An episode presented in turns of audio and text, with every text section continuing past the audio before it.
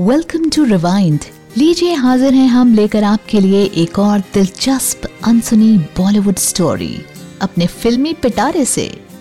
भाई, एक जमाना था जब विनोद खन्ना और अमिताभ बच्चन की जोड़ी फिल्मी पर्दे पर बहुत फ़ेमस थी। हेरा फेरी, खून पसीना, अमर अकबर, एंथनी, परवरिश और मुकद्दर का सिकंदर। इनमें से एक भी फ़िल्म ऐसी नहीं थी जिसमें अमिताभ, विनोद से 21 लगे हों।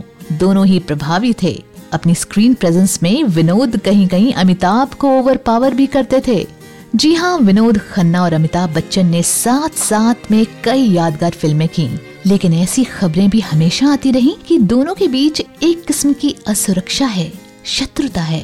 दोनों में बेहतर कौन था वाली डिबेट भी चलती थी। इस बारे में विनोद, खन्ना क्या सोचते थे? आइए आपको बताते हैं। अमिताभ लगातार फ़िल्में करते गए और विनोद अपनी स्पिरिचुअल खोज के चलते अनियमित और अमहत्वाकांक्षी रहे। माना गया है कि वे फ़िल्में छोड़ अमेरिका नहीं जाते तो अमिताभ बच्चन के बराबर महानायक का रुतबा होता। फिर जब 1987 के करीब विनोद लौटे तो अमिताभ की फ़िल्में फ्लॉप जाने लगी और उन्होंने करियर में विराम ले लिया। अमिताभ और विनोद खन्ना में बेहतर कौन? इसे लेकर अक्सर बहस होती थी।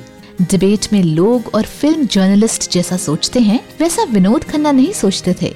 उनसे एक बार पूछा गया कि आप बॉलीवुड नहीं छोड़कर जाते तो बच्चन के सबसे मज़बूत प्रतिद्वंदी होते? इस पर खन्ना ने कहा था, नहीं, ऐसा नहीं है। बच्चन की लोकप्रियता हमेशा से रही है। वो शोले और दीवार जैसी क्लासिक फ़िल्में कर चुके थे। निश्चित रूप से वो बहुत अच्छे एक्टर हैं।